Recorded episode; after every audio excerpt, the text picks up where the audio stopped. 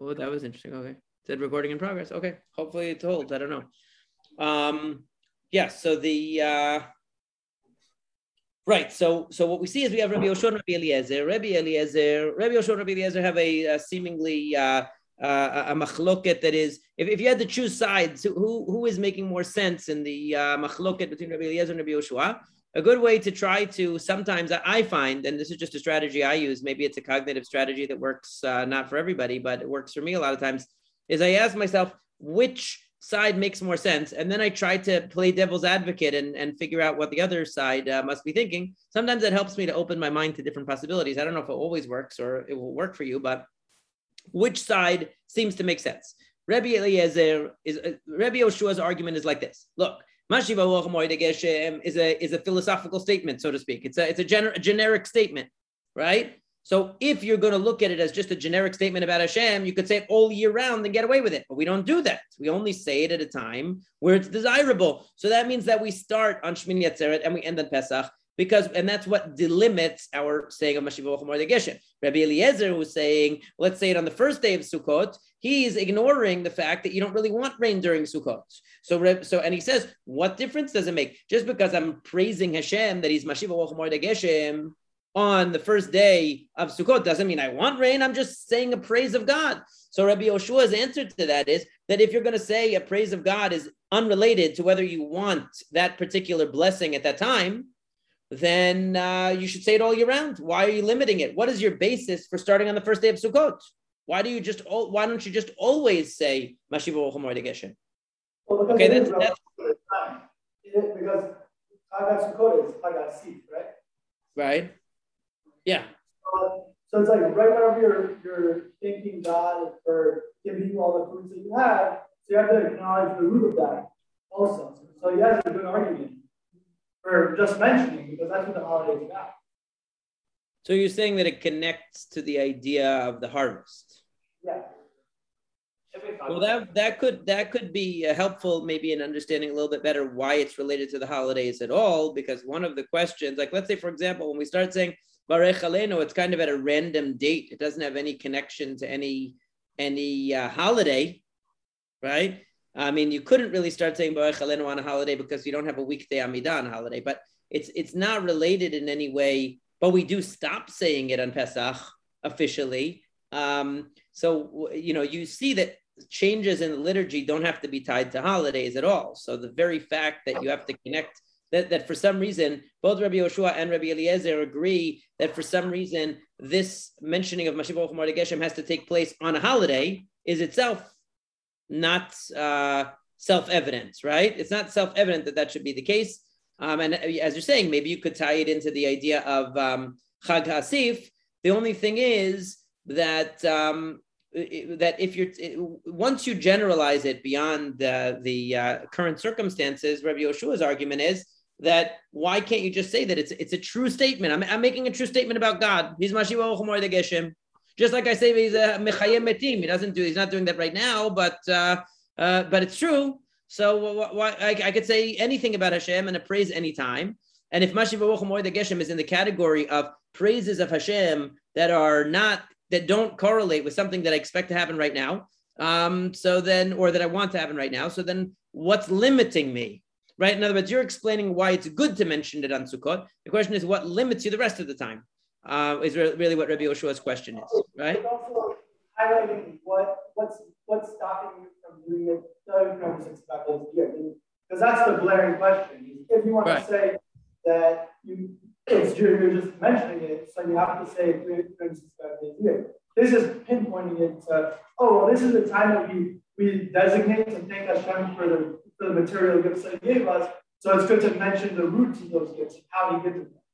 Mm-hmm. So yeah, so that would tie it into the theme of Sukkot. It still wouldn't explain to us why we don't continue doing it the rest of the year, right? That would that would still be a question.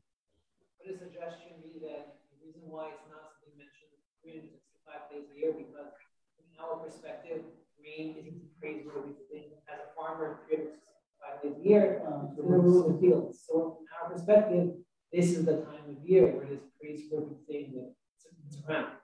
That it doesn't rain the entire year, But this is the time where it's praiseworthy from our perspective. Right, right. So I think if we if we look at it, I think if we if we look at it a little more deeply and we look at that word that Rabbi Eliezer uses be'onato a little bit more, it might be um, we might be able to get a little closer to what they what their uh, what their real dispute is because the question is um, it's true that Mashiva the Geshem is true all the time, you know, that's, that's, uh, but there's only a certain time when you're required to say it, even according to Rabbi Eliezer, right? And he insists that that time begins a week earlier than Rabbi Yoshua says. And actually, what we're going to see on the Breita later is that Rabbi Eliezer says, yeah, if you said Mashiva the Geshem all year round, you wouldn't be wrong. It's just that you're only required to from uh, the beginning of Sukkot. He's just re- he's he's moving the requirement up by a week. Okay, he's not actually saying that uh, that Rabbi Yehoshua is wrong about making that observation. That once you abstract it from its practical benefit or from the desirability of it, that it uh, that it, uh, it, it, you know then it's no longer correlated with that.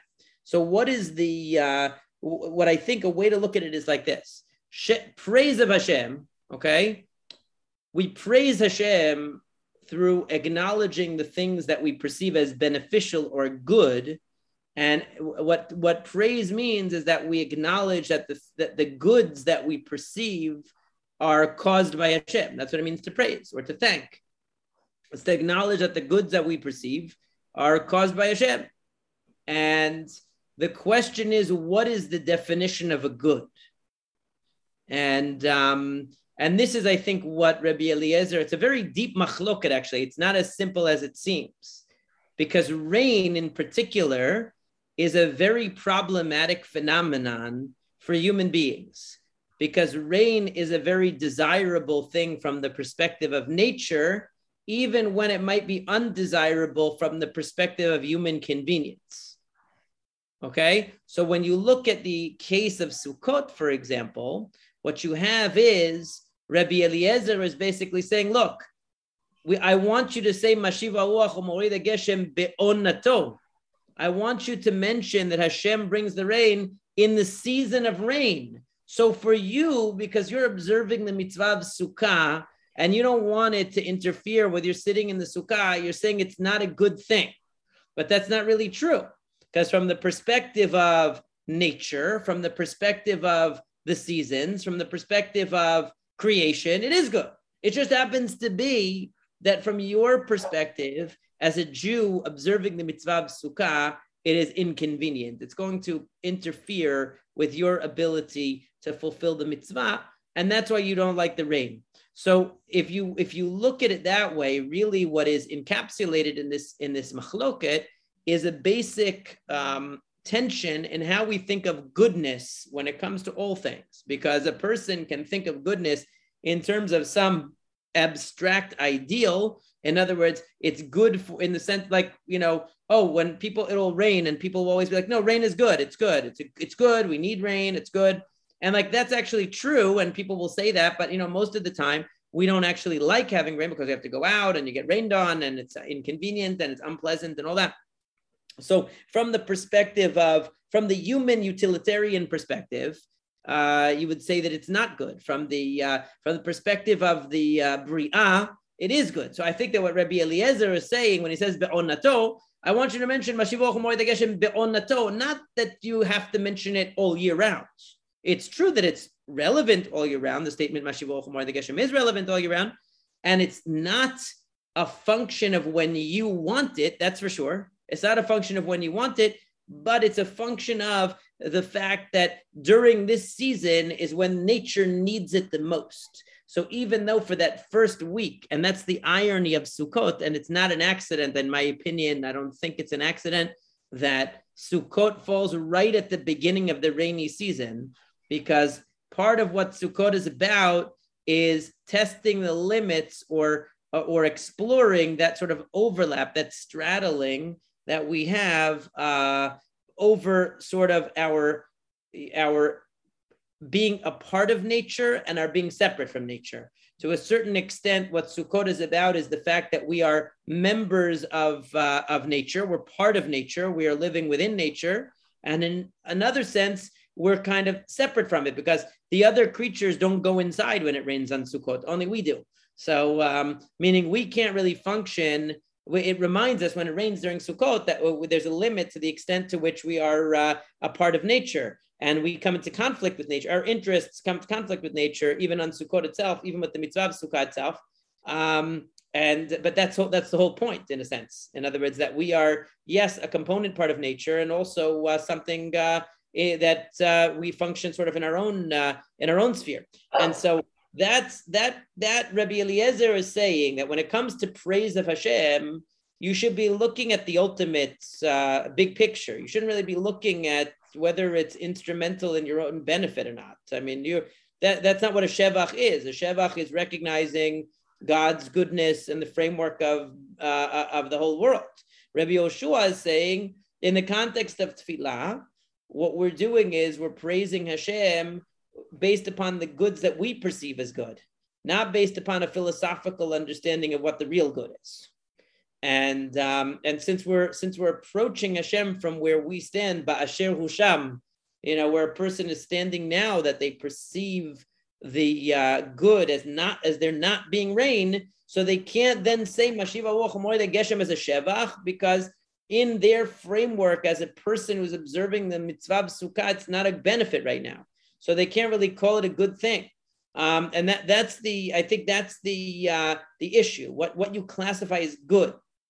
In other words, are we using some objective, transcendent category of goodness, or are we using our human, ordinary category of goodness, um, a practical category of goodness to determine what is a value and what is really going to be a shevach and what is not? And so Rabbi Eliezer, um, and and the reason why I had mentioned uh, there's also a Mishnah Brachot that I put on the sheet. The Mishnah Brachot talks about if a person uh, drinks vinegar or a person um, uh, eats a uh, eats a locust, do they say shahakol? And you have a similar machloket over there. There it's between the Tanna Kamma and Rabbi Yehuda, that the Tanna Kamma says, yes, if you drink vinegar or you eat locust or whatever, you say shahakol. And uh, Rabbi Yehuda says, you don't say anything.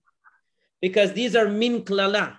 Because these represent klala. Because if, if, if there's vinegar, that means that the wine spoils right? And if there's if there's locusts, that means the crops are in danger from the locusts. So how can you take this thing and say it's a benefit, it's a good, right? So in other words, in so it's a, it's another example where it's not precisely the same as this, but it's another example where do you look at simply I'm enjoying this item. It doesn't matter what its significance is in terms of hashgacha that it represents klala. It represents that Hashem is, you know, uh, bringing locusts or uh, the wine that, my wine is not good, and that means that that I'm uh, instead of the bachav uh, uh, venatati, uh, you know, v'tziro and all of these things that you're, you're getting you're getting uh, uh, vinegar you know so the uh, so we, we don't look at it that way. We look at it from the perspective of look I'm, I'm gaining some satiation from it. It doesn't matter.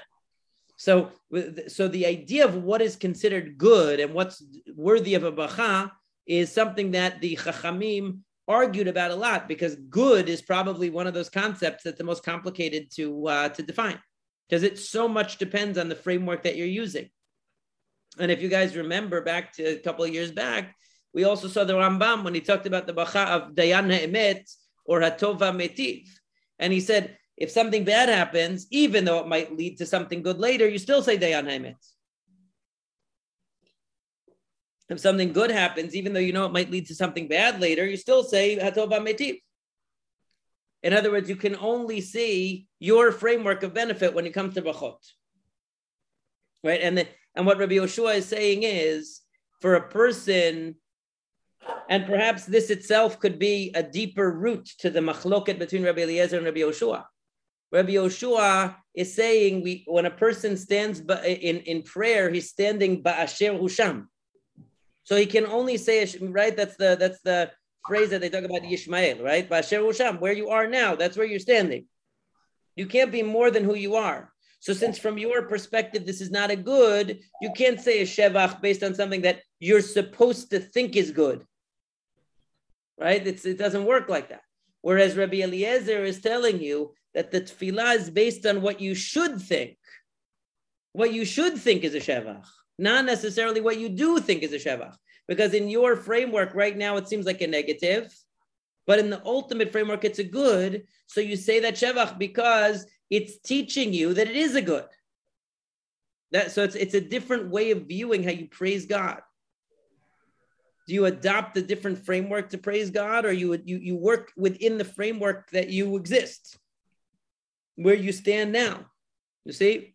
But I still think that Ariel's onto something. They mentioned that it's that it's related to the holidays, and I think we're going to see that shortly. That there, it's not an accident that uh, that the mentioning of Mashiv Geshem is on the holidays, because you see that, for instance, um, well, we have Tfilat Geshem. That's obviously a later development, but the uh, but the fact that it's on a holiday in particular doesn't seem to be an accident. And we know that on Chag nidonim al hamayim, right? We know that on Sukkot, that's when uh, that's when the judgment for rain comes. So it's not an accident that our appreciation of rain or understanding of rain is uh, connected to Sukkot.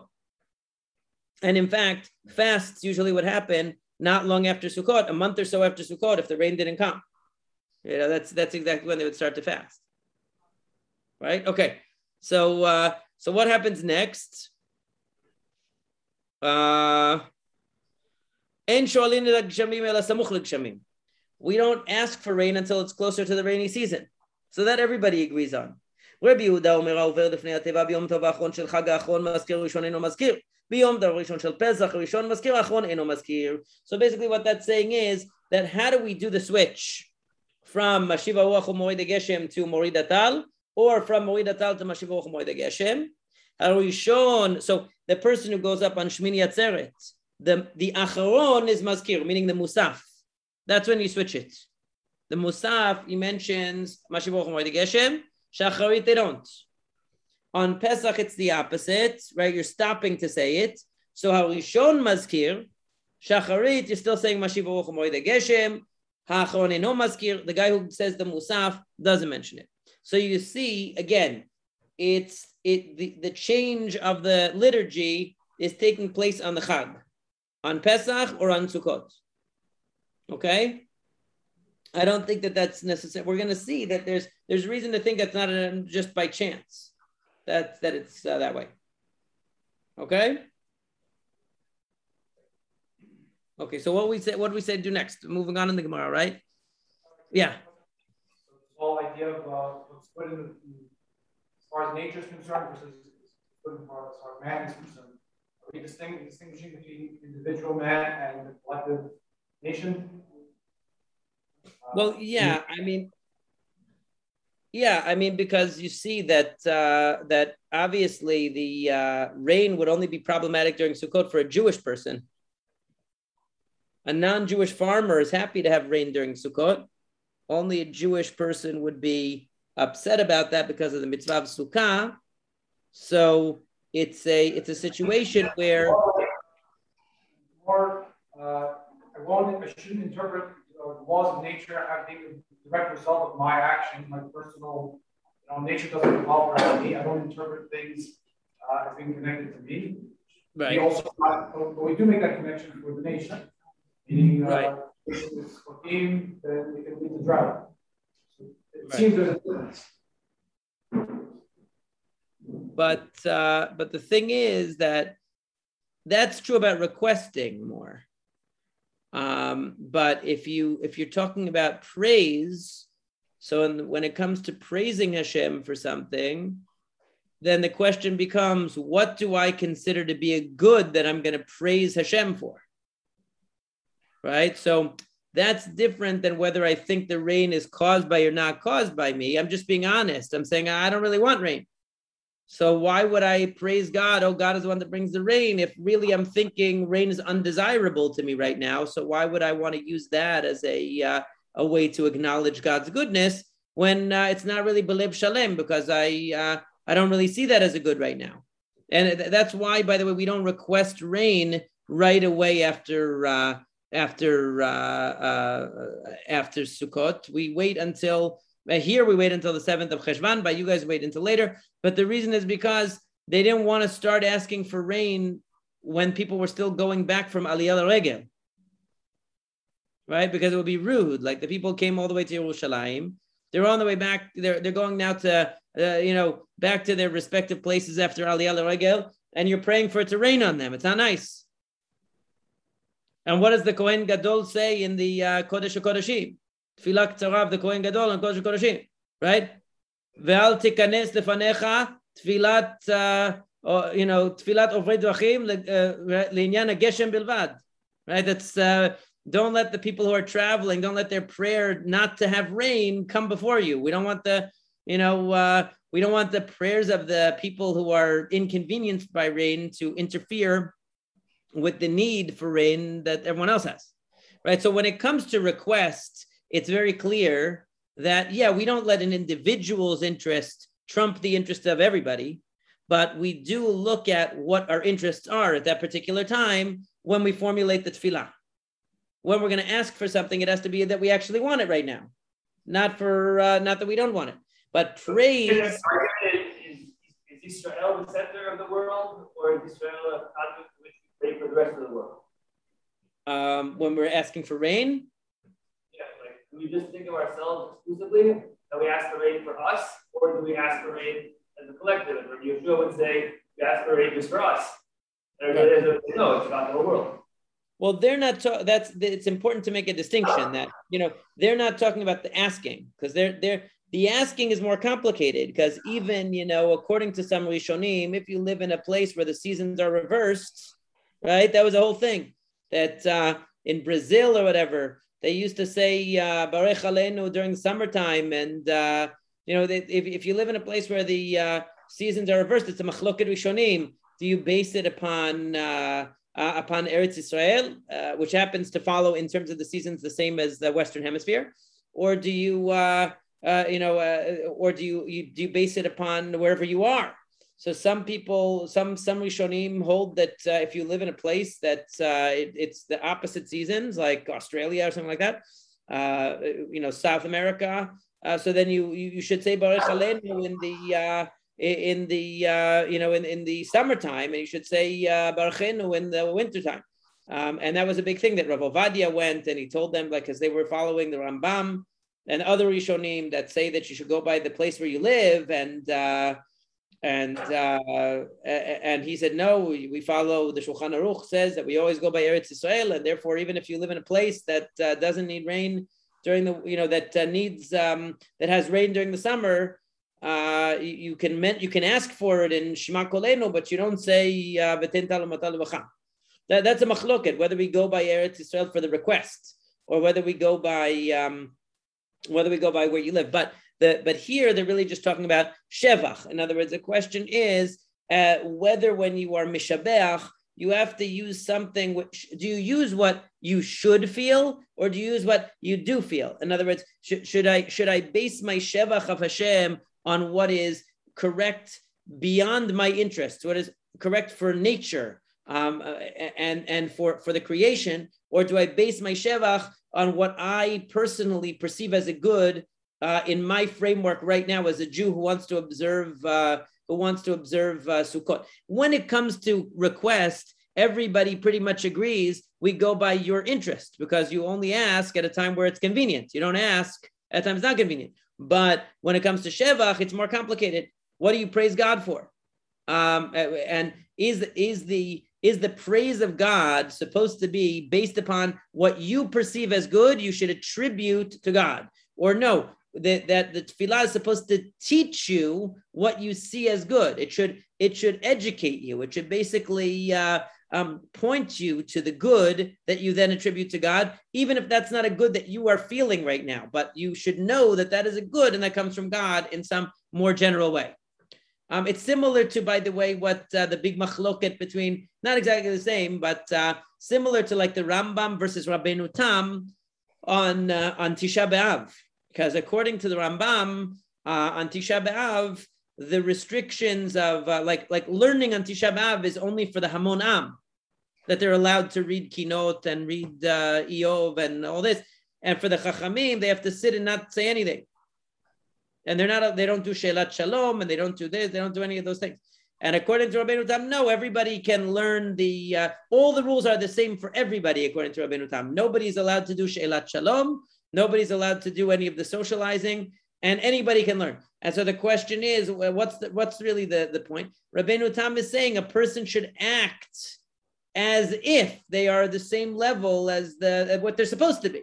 In other words, for the Talmidei Chachamim, they don't have the energy, they don't have the inclination to learn on Tisha B'av. They're too mortified by the uh, by the destruction, and therefore they act like avelim. But that's only according to the Rambam. That's only for a person who really feels it. You can't, you know, you can't fake it. According to the Rabbeinu Tam, he's saying, no, no, everyone should do like what the Chachamim do, because you should do what you should feel, not what you do feel, right? So I think this is in general a uh, uh, a, a question that, that comes up in a lot of areas of, of Torah, which is to what extent um, should a person base their religious development or their religious uh, um, expression on where they really stand in their uh, in their personal process of growth right now, and to what extent should they fake it till they make it type of situation where they um, where they act in in a way that Chachamim would act even though it's not something consistent with where they stand right now. And it's it's similar, you know, uh, uh, the, the, the, the Gemara talks on Brachot about uh, not saying uh, Kriyat Shema for a uh, chatan, right? The night of the uh, the first night of the wedding, don't say Kriyat Shema. That's uh, the Mishnah says, right? And it and it talks about there how um, how uh, uh, you know that uh, that the question was what about nowadays? You know that uh, the the chatan can't take kriyat because he's so worried about the mitzvah of uh, uh, consummating the marriage, he can't concentrate. Right, but then but certain chachamim uh, had a you know said no. I uh, they read the uh, they they read the uh, the kriyat shema on the first night uh, of the wedding, and they you know and so the so the, the the question is today today everybody every chatan prays arvit on the night of the wedding, right? And we say the opposite. We say if you don't say Kriyat Shema on the night of the wedding, you're pretending to be on such a high level of kavanah that normally your Kriyat Shema is on such a high level of kavanah that because of your wedding you can't focus on that level, so you're you're leaving it out. It's like if you're faking everybody out, right? In it, meaning if a person really has such a high level of kavanah that it would be impeded by that, so okay, but you're pretending that you have said that normally my kavanah is so high that you know now I. Uh, I, I uh, I'm not able to achieve it, so I better omit the kriyat shema. It's like who are you trying to fool? Like you, you, you nobody's going to fall for that. So the, the question is again: should you do what is the uh, what is genuine, or should you do what is um, what is uh, what is the ideal? And I think, in generally speaking, the Rambam in particular is an advocate for doing for operating at the level where you are, because you also see, like for instance, my favorite example of this is where he talks about tzitzit and he says a person should always wear tzitzit during the tefillah. Right? So the uh, so the Ibn Ezra actually on the Chumash says some chachamim say you should only wear that you should wear the talit during the tefillah, but it's the opposite because the purpose of the talit is to remind you not to sin. People are not sinning during the tefillah; they're sinning after the tefillah. Right? So really, they should uh, really they should be uh, uh, wearing the tzitzit every other time besides the tefillah, not during the tefillah. So why does the Rambam say otherwise? So I think the reason why the Rambam says the opposite is because he's saying be realistic, right? Like he says in the Moreh Nevuchim also, be realistic. You wear tzitzit when you're when you're praying because you want to get the most out of the experience of tefillah. Okay, the most focused during the experience of tefillah. Don't think you're going to be one of these guys that walks around like David HaMelech Shiviti Hashem lenegdi tamid. You're not going to be. You're not on the level of that. Maybe one day you will be but be realistic. Make the moments that are actually spiritual count. And then you you you branch out from there. Don't pretend to be on the level of Rabbi Shimon Bar Yochai right now, and think that that's going to trickle down to become your reality because that's not how it works. That's why he says in the Moreh Nevuchim, which is written to his top, top, top students. He said, "My advice. I've told you this, guys, a million times. I've told you this, but I. But it's always worth repeating." He says to him, "Just pay attention when you say the Amidah, not only to the first bracha, to the whole thing, and pay attention during the Torah and the Haftarah for several years. You should do that. Then you know, start branching out to paying more attention during the brachot. During the, he's giving like what sounds like basic musar of a of a of a uh, elementary school, right, to his most advanced student. Okay, right? He's telling him, pay attention when you're saying. He's saying, don't try to be Avram Avinu. That everything that you do every moment is going to be kedusha v'tahara, you know, all that. Just be a person who, when you're in the moment of doing avodat Hashem, give it 100% of your concentration. That's our level of perfection, he says. The avot, maybe Moshe Rabbeinu, they were on the level that even when they were doing practical things, their mind was totally involved in Kiddushan, totally involved in Avodat Hashem. That's what made them special. He's like, but us, even other Nevi'im, he said, we're not on that level. So we are not going to be on that level. So being realistic is, is more the theme. And in general, I think, and maybe this is stretching too far, but in general, Rabbi Yoshua and Rabbi Eliezer, my impression is that that's a theme in a lot of their um, opinions throughout Shas. Also, I don't want to make such a bold statement, but I, it, but it, it, it, appears to me to be the case that Rabbi Eliezer in general is an sort of an idealist and sort of a uh, has a kind of idyllic and um, and uh, uh, grand view and expects a person to operate on a level maybe that's beyond where they are. And if and and and just demands of them that they pull themselves up by their bootstraps as they say as opposed to Rabbi Yoshua who typically says you operate from the framework where you are now and that's how you develop and build up your uh, your your connection to God and your understanding of God and um it seems to be a theme in, in, in a lot of uh, a lot of their positions throughout the Shas. I'm not 100 percent sure, but it seems that way. Now it's hard because you know we only have we only have like isolated uh, opinions of different chachamim. So to try to uh, to try to tie them together into a theme is sometimes hard. That's something that like actually the uh, the the the uh, like the uh, some certain chachamim like the Rogachover and uh, and and uh, and uh, the the Lubavitcher Rebbe did a lot of work on that, trying to show the connections between the opinions of Tanaim in different areas and how, uh, especially in in Tzafnat Paneach, which is the sefer of the the Rogachover, um, who was actually a, originally a Chabadnik, but he was like a very very Rambam uh, uh, thinker, and so very hard thinker to follow because he wrote he was not very helpful with his uh, writing, but what he does is he, he, was deeply rooted in the philosophical ideas of the Rambam also, and he will show that oh, this idea of a Tana over here and this idea and this idea are based on a certain philosophical concept that that Tana is uh, you know, with sees in, in as applying in various different contexts. So he's very interesting in that way. Could be about Rabbi Eliezer, but that's that's what I think is the the core of the the point here. Um, it seems to me. Um, so the so the Gemara goes on and uh, first tries to deal with a more basic problem, more basic problem, right? The Gemara loves to start with uh, questions like this, right? What what is the point of departure of the Mishnah? Because the point of the, the Mishnah is starting with a question out of left field, which is from when should you start mentioning Mashiva Wachamoy de Geshem? As if we were in a conversation about mentioning Mashiva Wachamoy de Geshem, and the Mishnah wanted to clarify when you should do, but that it's the beginning of the of the Masechet. So it, the Gemara asked the same thing in the beginning of Brachot. From when should you say the Shema? Who was talking about saying the Shema? All of a sudden, we're in the middle of a conversation about when you should do it. Um, so the Gemara says, Hatamkai that, that the Tana is, basing himself there, actually in Masachet Brachot, the Katane, Maskirin Vrot Geshamim B'tchiyat HaMetim, ושואלין בברכת השנים, V'Avdala B'Chonin Adat. because it says um, in מסכת uh, uh, uh actually, I think, right? Where is it? No, no, it's in ברכות, no? Yeah, it's in מסכת ברכות. Um, it says that, uh, uh, that you mention גבורות Geshamim you mentioned the Mashiv Geshem in the blessing of Mechayeh Metim, and you ask for rain in Birkat Shanim, and you mention Havdalan Chonin Adat. That's a that's in uh, in Masechet Brachot and uh, in the uh, in the fourth parak of Masechet Brachot. So the um, the question is, so the Gemara is suggesting that really our Gemara, which is Masechet Ta'anit, is somehow throwing back to that Mishnah that that Mishnah mentioned that you should men, that you should say Mashiva the Geshem in the Amidah, and this Mishnah in Masechet Ta'anit is now clarifying when you should start doing it. Now that's a little bit of a difficult claim to make because Masechet Brachot is like a million Masechtot before this. This is already like uh, most of the way through Seder Moed.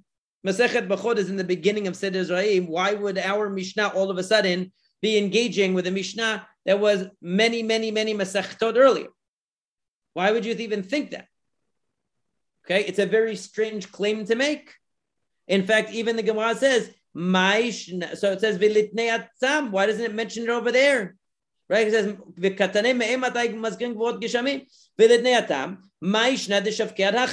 Why did it leave it until now? Why doesn't this discussion be had in Masachet Brachot then? Okay, there's an idea behind this though. Okay, as much as the Rambam discourages us from getting too caught up in the back and forth of the Gemara, there's an idea behind this. Why is the Gemara's first go to to say that this Mishnah is a clarification of a Mishnah in Brachot? What is really the issue? What's really the issue that's bothering the Gemara? It's not just a matter of timing or placement. Okay. The Gemara does care about really technical things sometimes, but that's not the only thing here. There's a more fundamental question here in terms of understanding Mashiva Wochamoy de Geshem. Because is Mashiva Wochamoy de Geshem, is the mentioning of Mashiva Wochamoy de Geshem a halacha that is properly classified as a halacha of Hilchot Tfilah? Is that that's that's what you would think, right? If if you want to know when to, if you want to look up the halachot of Mashiva Ochmoy de Geshem, you're going to probably look up in Orach Chaim under the halachot of uh, Hilchot Tfilah, or in the Rambam Sefer Ahavah Hilchot Tfilah. You're going to look up the rules of Mashiv Moed Geshem. So really, any discussion of Mashiv Moed Geshem should properly be had in the context of Hilchot Tfilah. It makes perfect sense, actually. In other words, is this issue of Mashiv Moed Geshem really a din of Hilchot Tfilah? So what is it doing in Masechet Ta'anit? Right? But that's a, if you look at, you have to understand that when the Gemara is making these moves, it's making these moves with like a lot of thought behind it. It's not like a bunch of guys just sat around like us and we're just shooting the breeze here, you know, making up stuff as we go along. It's not like me, right? It's uh they they were they gave thought to this and and it took hundreds of years before they wrote it down, so they had time to weed out all the stuff that was uh, off the cuff, most of the stuff. But the uh, uh, there might be some that still st- still snuck in, but the most of it. So the the point is that, huh? You give us an example of something that snuck in. Uh, I, I think that sometimes the Gemara lets us in on uh, some of the uh, off the cuff or uh, silly things that the Chachamim said, but I think they do that on purpose because uh, they want you to see that they're not superhuman. A, a perfectly edited, a perfectly edited Gemara would be no, uh, would not be a human interaction. They they, they they'll show you. I mean, I find it fascinating. I was just teaching it the other day in one of the seminaries in Yerushalayim, the Gemara, where you know this rabbi gets angry at that one. You know, the rabbi gets insulted. He didn't come to the shiur. I was in the ikpad. He got he got insulted. Or why did he? You know, why did he go to the other teacher? He didn't come here. Or this. Or you know, they, they, they it talks about the emotional and psychological and the sensitivities of the chachamim to show you like they're normal human beings or sometimes a, a rabbi will say something, will be like baduta. It was it was totally nonsense what he said, right? Or or uh, or was he sleeping when he said? You know, there's a famous Gemara. Was he sleeping when he uh, when he said that's why he must have been sleeping? You know, things like that. So it's it's it's okay to uh, they want look, there's two things. Sometimes the Gemara will expose you to the process of thought, like Rabbeinu Tam says in Sefer Yashar, actually.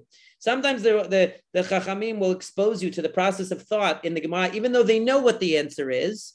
And there's lots of literature to demonstrate, lots of articles to show that the way the Gemara is edited is on purpose. A lot of times, the statements that are brought are not in chronological order. The chachamim that speak are not in chronological order because the Gemara knew already what the answer was. It was edited afterwards. It's not like the person sat down and wrote the Gemara Baal Peh and was developing as he wrote it down.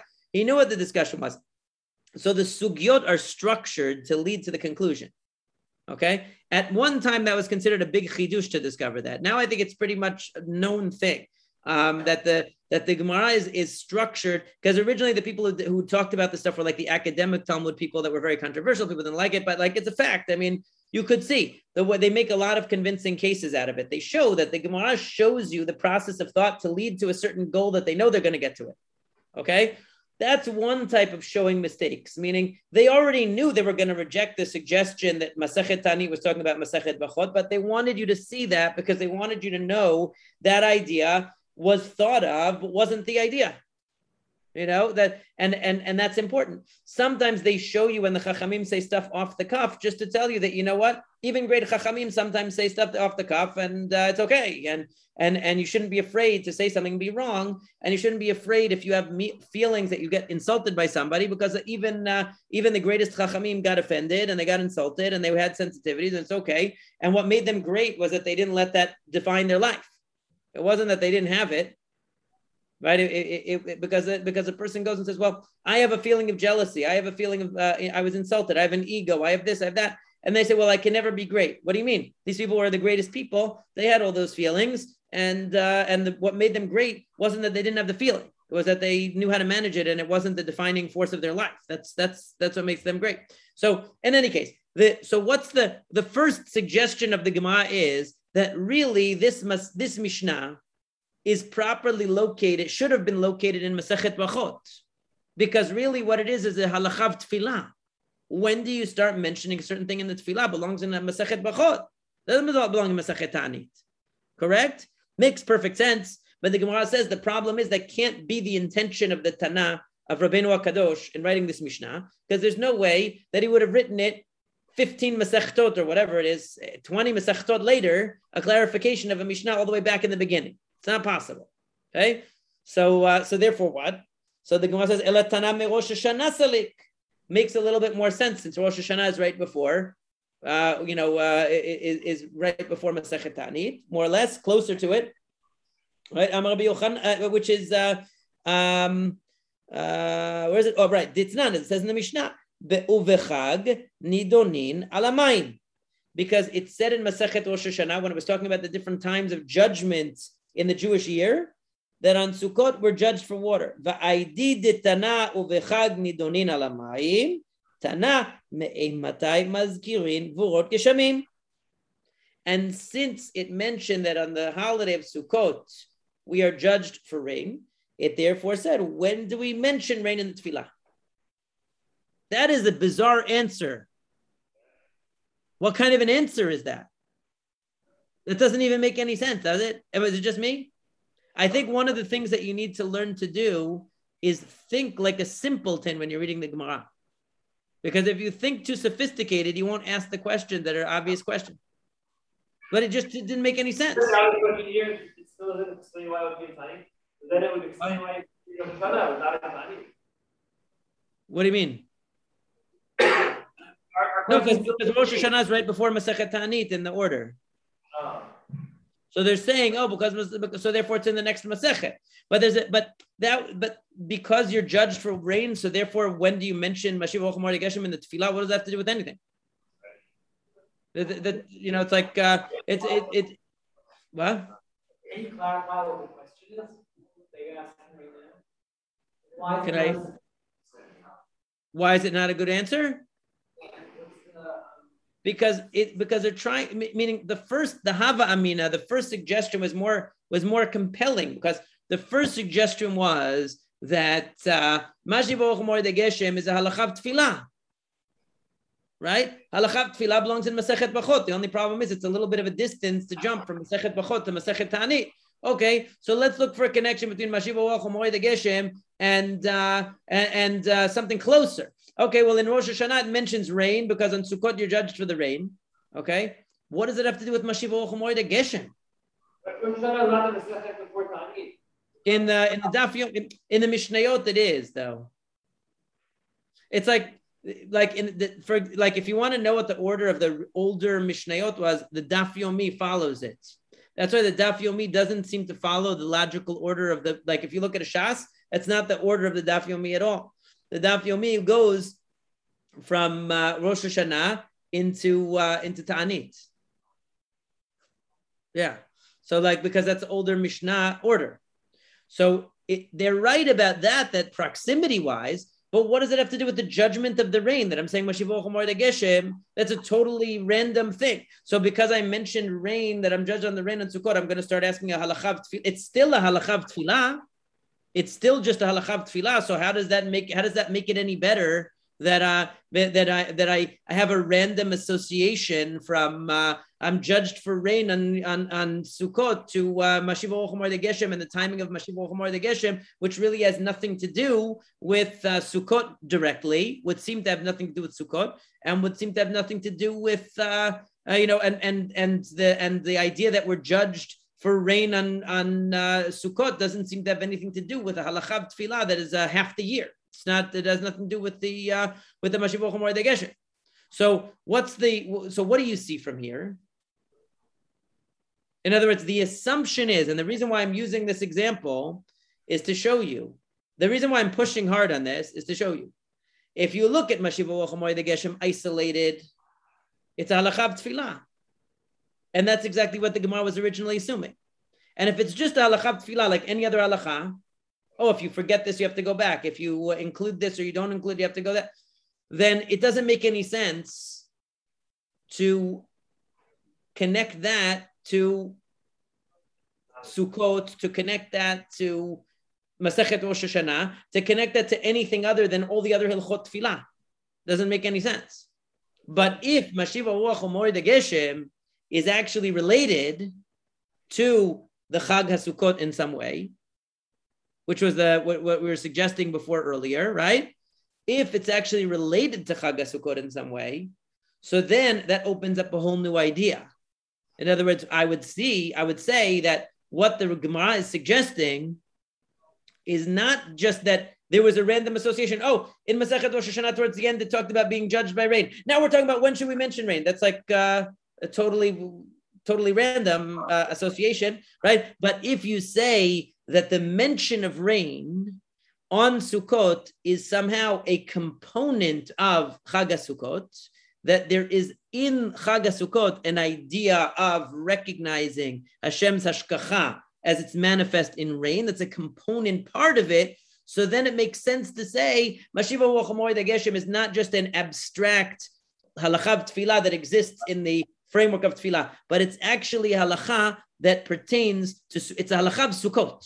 It's a halacha of Sukkot because Sukkot is a Yom Din on Geshem, which means that since Sukkot is a time we're being judged on Geshem, what does that mean that it's a time we're being judged on Geshem? It means a time that we need to reflect on the meaning of Geshem, right? Because Hashem doesn't need to set a deadline for himself to take care of things. Right? He doesn't have, doesn't have to do that. We need deadlines. So if there's a day that's a Yom Adin for something, that means that we're supposed to be thinking about that. Okay? Do you see what the Gemara is doing? The Gemara is trying to show you that it only seems to you to be unrelated to the uh, uh, to what was just mentioned in the previous Masechet, because you're not thinking of Mashiva Uach Umori de Geshem as a, an aspect of the Yom Hadin element of Sukkot, but really the Yom Hadin element of Sukkot, which directly connects to fasting. Because if the Yom Hadin of Sukkot for rain turns out bad, then guess what? In a month from now, you're going to be fasting. You see? So so therefore, it's a perfect, actually a perfect connection the Gemara is making once you understand that beginning to recite Mashiva Geshem on Sukkot is showing that Sukkot is a Yom Adin for Geshem. That's why it's on Sukkot and not just on any other day. And now we can start to also understand why Rabbi Eliezer is saying, no, no, no, no, no, it's the time for Geshem that you, we, we need to uh, praise Hashem for the Geshem uh, even though we don't want it right exactly this week, but but we need to praise him because because it's something which is a phenomenon that is of value at this time of year. And Rabbi Yoshua says, no, no, no, let's wait till uh, the last day of the Chag.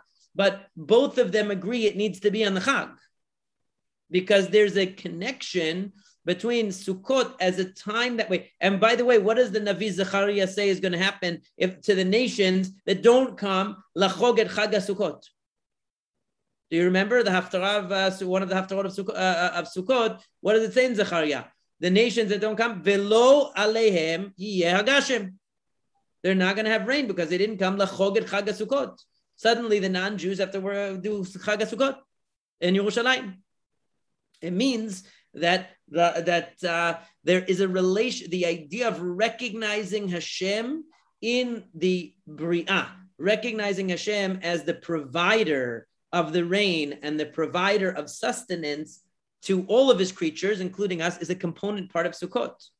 And therefore, Mashiva Geshem introducing Mashiva the Geshem on Sukkot is not just accidental because you know it's really convenient because everybody is in Kanisan. You know, we should we might as well uh, just let it happen now because it's so confusing with Baruch Aleinu. Nobody's nobody knows when to start. It's the night before. It's the middle of the week. Here we, we have we'll, we'll do it on Sukkot. We'll schedule it so that it's like it's like doing one of the auctions for one of the uh, uh, for uh, for the raffle. We'll do it on a Shabbat when everyone is in uh, is is present. You know, no, that's not the, there, There's a connection, and then you can understand why they made a liturgy of Tfilat Geshem. It's not just accidentally connected to the to the uh, that it fell out that way.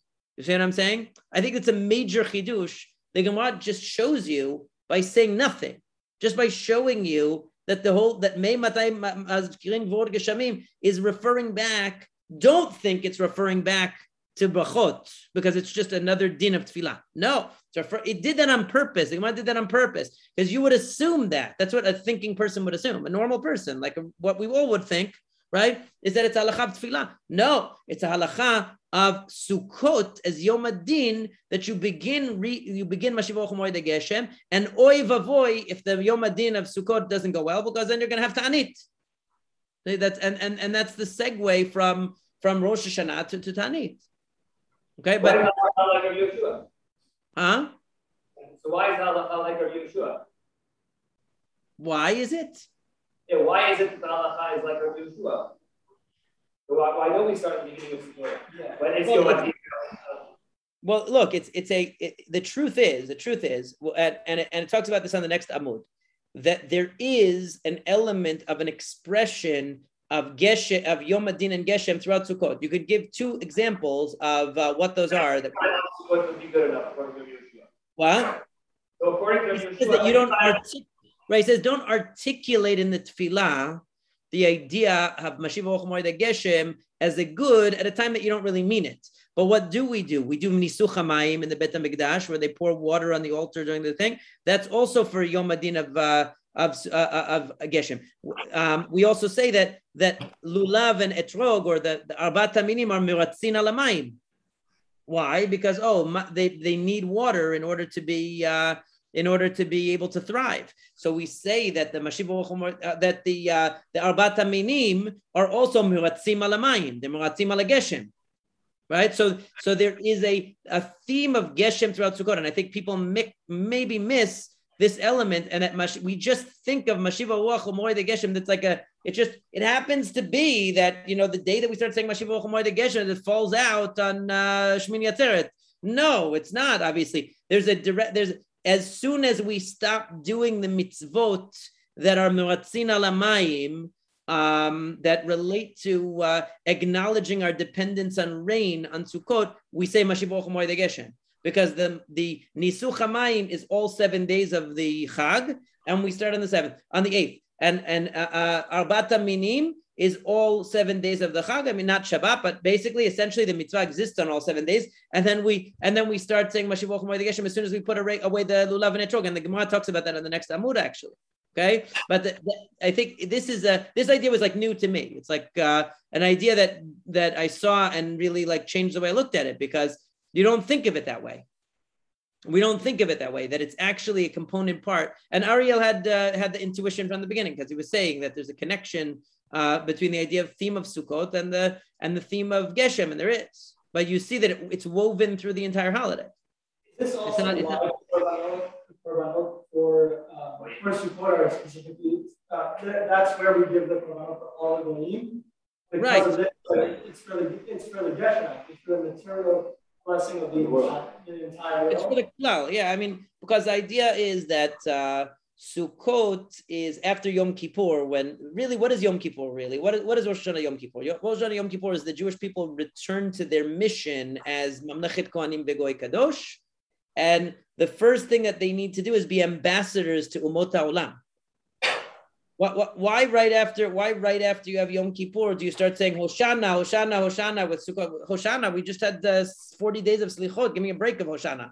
What am I asking for now? I'm already in trouble already. The three days later, I'm already crying out Hoshana for everything. Anna and Hoshana. What's what's going on? Uh, the answer is that Hoshana is for the entire world. It's for how, the ultimate Geula. That's not just the Jewish people are redeemed on Yom Kippur. The, if you read the if you read the beautiful tefillot of the Hoshanot, actually, a lot of them are very beautiful, and it meant we we tend to read them fast. But if you there's a beauty to it, and it talks about how we are redeemed on Yom Kippur, and then uh, once and that redemption means that we return to our, our purpose. But then the world needs redemption, and so what is it? That's why we use the name Ani Vahu Hoshiana what is Aniva Hoshia? Weird names of God that all of a sudden we all became Mikubalim, Aniva Hoshiana. But it's, it's in the Mishnah. It's in the Mishnah, Aniva Hoshiana. What does the Rambam say? The Rambam is the only one who really explains it based on pshat. Everybody explains it on a gematria or something. Anivahu, he says, means it's from the pasuk in Haazinu that talks about the ultimate redemption. He says you and he, eh, where it says ki ani anihu. Because Hashem says aniyat, meaning that when I'm finally, when I when I bring all of the nations to justice and I redeem the Jewish people at the end of days, because Haazinu talks about all the suffering we're going to go through, eventually the redemption, you will know ki ani anihu. He says that's ani vahu, meaning I'm the only one. I'm ani and I'm who. There's no whatever you thought was who is really ani. Whatever you thought was ani, meaning it's all one. Meaning the whole plan was in the hands of Hakadosh Baruch Hu. That's the idea of ani vahu hoshiana that the ultimate, the name of the ultimate redemption, he says. So that's, and I think that's really Sukkot. So if you think about it, you're going out of your house into a sukkah, which is visible to everyone. You're, you're joining nature, basically. What does it mean? It means that, that normally we don't live in accordance with nature. God created us to be a certain way, live in accordance with Chokhmat Hashem. You can't convince a turtle not to live in accordance with the design that God gave it you can't convince a uh, bacteria to live in a way other. You can't convince a planet to deviate from its uh, path, but but a human being has the ability to live in a in a way that is contrary to the wisdom that he or she is supposed to uh, be following. And so, when after Yom Kippur, the idea of Sukkot is that we're establishing a settlement, so to speak, in our sukkah that is ordered in this, just like the rest of nature is ordered uh, in the direction of Hashem's wisdom, uh, under the direction of Hashem's wisdom. That is really what Sukkah, the Sukkah represents. That we've reordered our lives in harmony with the uh, with Hashem's wisdom. And that's I, I, wrote an article on it like 15 years ago. I think a lot of you guys have already read it from the chats and all that about Sukkot. So I don't want to belabor it, but that's the idea of Sukkah. So when you when so the, and that has to do with the ultimate redemption because now that we are aligned with God's wisdom after after Yom Kippur on Sukkot. We're celebrating that. We're celebrating that closeness to God. Now we're in a unique position, likarev, to bring close all of the umot olam to the derech Hashem, and that's why the theme on the umot olam of the kapara for the umot olam, that all of the all of the days of Sukkot, we're bringing korbanot for the umot olam because that's our job. Our job is to is letaken olam b'malchut shaddai. It's never uh, we, we always think on Rosh Hashanah when we're talking about Hashem's judgment that we're talking about whether we're gonna what our bank account is to look like and whether we're to be healthy this year. All those things are true, but the ultimate uh, thing is melech al kol haaretz mekadesh Yisrael v'yom that we recognize God as the King of the universe and that our job is to be mekadesh Shem Shemaim. That's the that's the goal of, of Rosh Hashanah and Yom Kippur to return to that. So so, so spreading that in the world is part of what Sukkot is about, for sure. And what do we share in common with all the nations of the world? We share common dependence on rain. It's not just on the nations of the world. We that is the one thing that we share li- literally with every living thing on the planet. The one thing that we share with every living thing on the planet is the need for rain, because every every plant, every animal, every human being, obviously, we all are dependent on rain. And that's why the Bacha, and the Gemara actually talked about it in some of the Agadot. I didn't want to get too far into the Agadot yet, but when we come to them, we will see that it talks about how the Geshem is real. Why do we mention Geshem in Mechayeh Metim? Because it, that's basically what it is. What does the Geshem do? It brings organic, the seed goes in the ground and it dies in there, it, it, it disintegrates in the ground and the rain comes and rejuvenates it, brings it back to life. The rain is like a tchiyata metim, and that's the uh, so the the the rain is what facilitates the emergence of the seasons, basically. That everything that dies, the rain comes and and between the rain and then eventually the warming up of the temperatures, it, it, it brings forth the uh, the beauty of everything that we need. So the the uh, the idea is that we share that with all of the uh, all of the creatures on earth, and um, and as we uh, and Sukkot is a day that we that we in a way recognize our brotherhood with all of humanity because we're recognizing this role that we have to be guides to uh, to humanity. Uh, you know, uh, obviously in a certain sense leaders, but but really to be guides and and and uh, and sources of uh, inspiration to the rest of humanity. But that this is the reason why Mashiva Geshem fits in with Sukkot. So it's not accidental, as you would say. And when I'm saying accidental, I don't mean by accident. Accidental is more of a logical term. It means whether it's of the essence or it's something incidental to the. it, it could be that two things coincide. Coinciding means it's incidental that they happen to coincide. I know sometimes Shabbat falls, Rosh Chodesh falls on Shabbat. It's incidental, meaning could happen as a result of just the calendar, no particular plan. Um, but the fact that we start mentioning Mashiv Geshem on Sukkot is definitely part of the essence of Sukkot. And Sukkot as the conclusion of the Yemei Hadin, but also as the prelude to the season of Ta'anit, if there has to be one, right? If they're going to have to be Ta'aniot.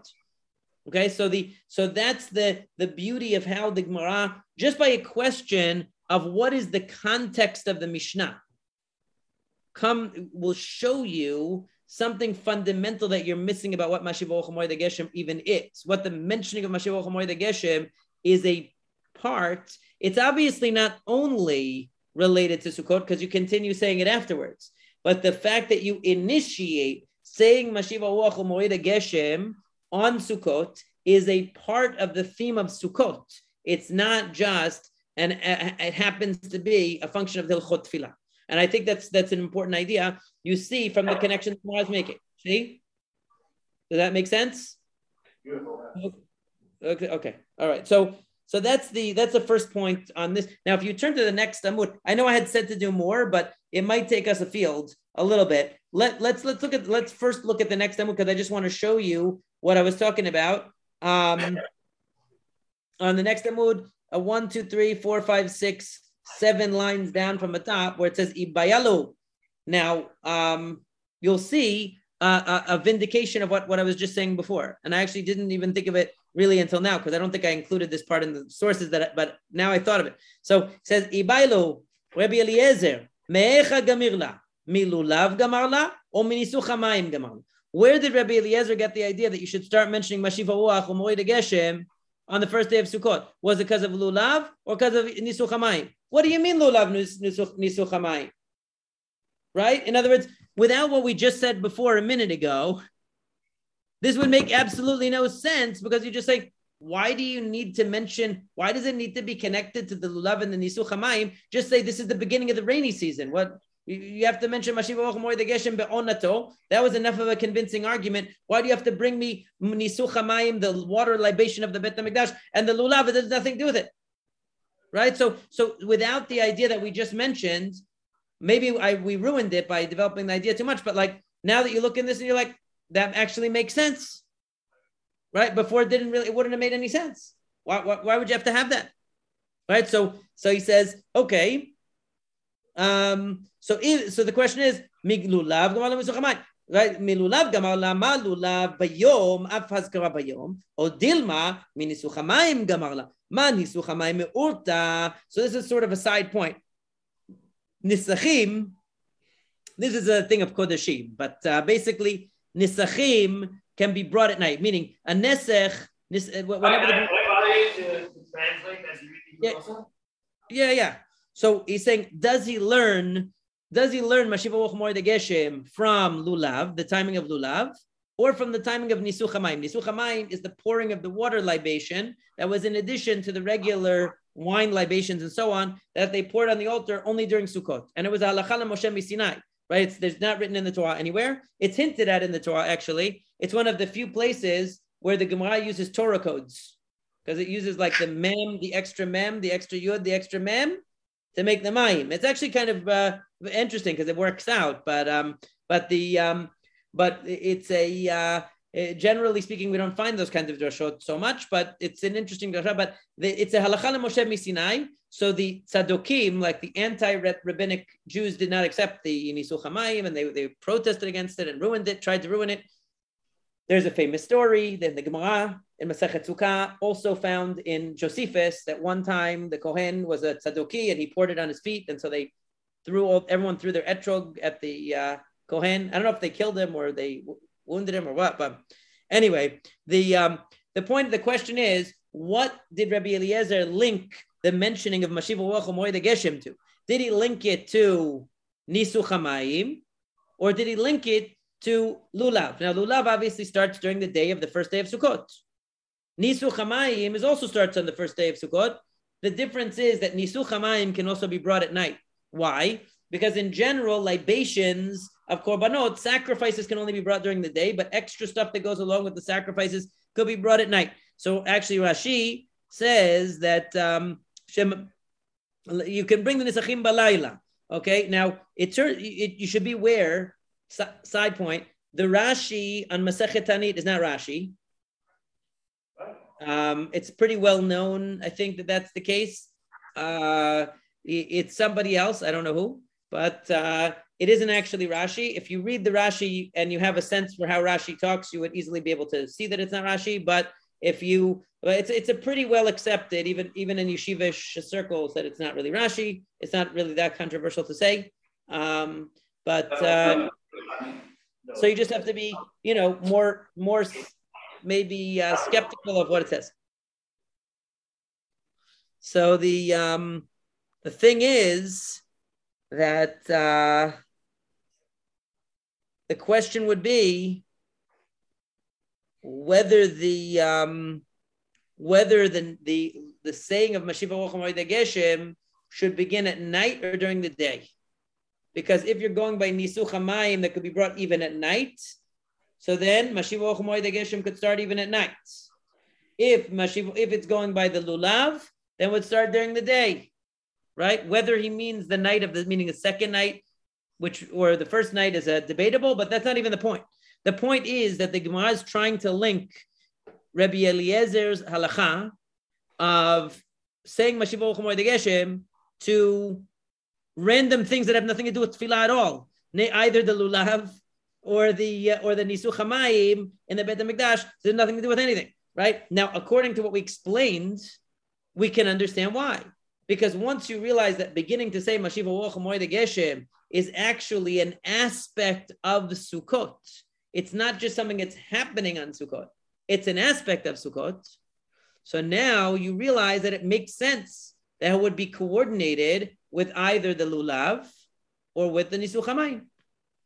Okay. Now, um, and that's and then it goes on to say that, uh, and then there's an interlude here where it says, Da'amar, more the master said, Umin chatam v'niskehem, afilu balayla, af haskara that just like, uh, uh, uh, that just like libations can be brought at night, so Mashiach Moed Geshem could also be at night. Tashima, come and listen. Da'amar Rabbi Abahu, lo limadar Rabbi Eliezer, ela milulav. Okay, that's it. So you learned it from Lulav. That's why we start on, the, according to him, we would start on the first day of Sukkot saying Mashiach Moed Geshem. Some say Rabbi Abahu Gemara Gamirla. Some say it was just a tradition that he had from his teacher that that was the case. Some say it was a braita. Maihi, what's the braita? And this I think I had in the source sheet. Titania. It says in the braita as follows. Rabbi Eliezer Omer, Mishat Netilat Lulav. From when do you start to mention Mashifa Wachamoy the Geshem? Rabbi Eliezer says, from the time that you pick up the Lulav, meaning the first day of Sukkot. Rabbi Yoshua Omer, Mishat Hanachato, from the time that you put it down. Now, if you didn't have the idea that we just talked about in the first Amud, this Braita would make absolutely no, would be the most random Braita connecting Mashiva Wochamoy de Geshem to something completely arbitrary, basically, when you're starting the mitzvah of Lulav, when you're ending the mitzvah of Lulav. But once you understand what we, we're, we're explaining, so now it actually makes sense that it's connected. In other words, is it is it basically a complement to the lulav, netilat lulav? Rabbi Eliezer is saying just like the lulav is symbolically representative of our dependent on rain. Mashiva Geshem is expressing that the creation is dependent upon rain. Even if right now we don't want it, we're expressing that Shevach to Hashem that He provides the rain. Rabbi Yoshua says, no, as soon as we're done with the Lulav and Etrog, then we're going to express it because then it becomes beneficial to us. Right. And and but but the fact that it's coordinated in other words the way that we express our dependence upon rain is non-verbal during sukkot and becomes verbal on shmini atzeret according to rabbi yoshua right? It's a it, it fits very nicely. Now so so then he says okay um, and now look at this look at this. Am rabbi because these arba'at minim are coming to ask God for the rain, meaning to praise God for rain, to recognize our dependence on rain. We're not artic- we're not asking for it directly, but recognize independence.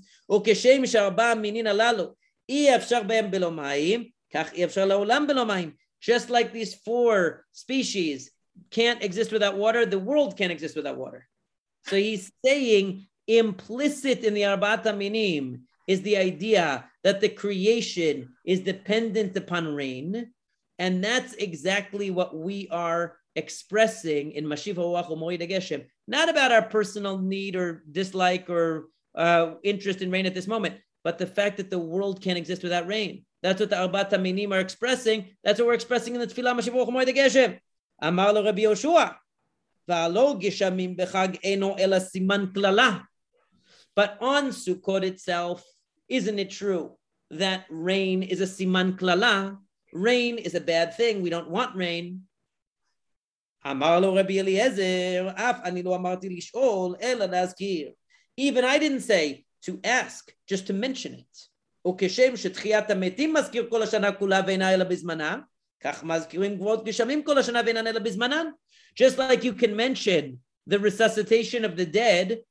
right? Chiyata metim all year round, and it's only going to happen at the right time. Same thing with rain. It's not my job to tell God when to bring the rain. I'm just saying that God brings the rain, and we're dependent on it. That's all I'm saying. I'm not saying to bring it right now. Okay. a little joke, a little joke he's saying, right? What? Isn't he saying a little joke here? Just like I think he's making I'm, a, I'm not asking if he died. Um, well, he's going to answer him. He says he's going to answer him though. Um, it, it, later on, it's going to say, what would he answer to that? Right? Um, because if you look at the, uh, if you look a little bit further down, look at past the one dot. Okay? It says, Shapir Kamar Rabbi Eliezer Rabbi Yoshua. Rabbi Eliezer's answer to Rabbi Yoshua is very good. Amar lach Rabbi Yoshua. בהשלמת תחיית המתים מזכיר דכולי יום הזמנהו, אלא גשמים כל אימת דעתיין זמנהו היא? Tchiyata metim, it's true that it's only going to come once, but whenever it comes, it's going to be welcome.